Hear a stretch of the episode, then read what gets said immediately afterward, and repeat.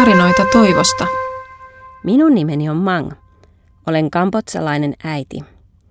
Perheeseeni kuuluu aviomies ja neljä lasta. Asumme maaseudulla pienessä, mutta hyvin kauniissa kylässä. Mieheni työskentelee rakennuksilla. Itse olen käynyt koulua aikoinaan vain neljä vuotta, eikä minulla ole omaa ammattia. Punon pampukoreja ja myyn niitä kauppiaalle. Nyt olen myös kanankasvattaja. Kun Fida aloitti kylässämme naisten toimikunnan neljä vuotta sitten, kiinnostuin siitä heti. Tapaamme kerran kuussa ja jokaisella tapaamisella on oma teemansa.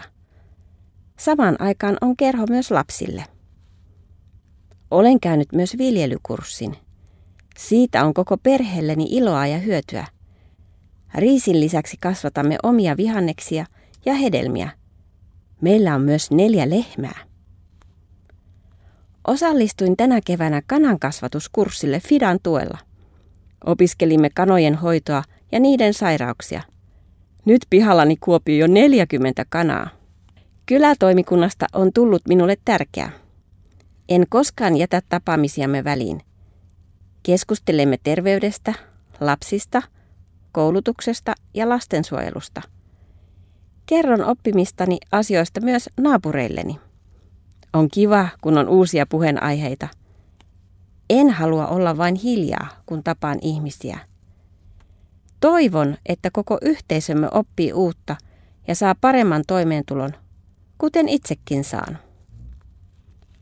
Lapseni käyvät koulua ja nyt minulla on varaa ostaa heille kirjat ja ruokaa.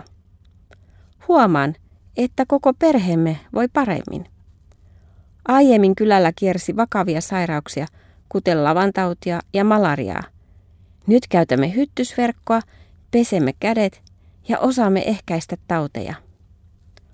Aiemmin meillä ei ollut vessaa. Perheeni sai säästettyä rahaa ja rakennettua oman käymälän. Nyt emme voisi kuvitellakaan menevämme metsään tai naapurin vessaan. Nyt, kun voin hankkia oman elantoni, minulla on enemmän valtaa. Aviomiehenikin arvostaa mielipiteitäni. Lapsenikin voivat hyvin. He menevät mielellään kouluun ja opiskelevat ahkerasti. Jos haluat lukea lisää tarinoita toivosta, tilaa Fidan ilmainen uutiskirje osoitteesta www.fida.info. Siis www.fida.info.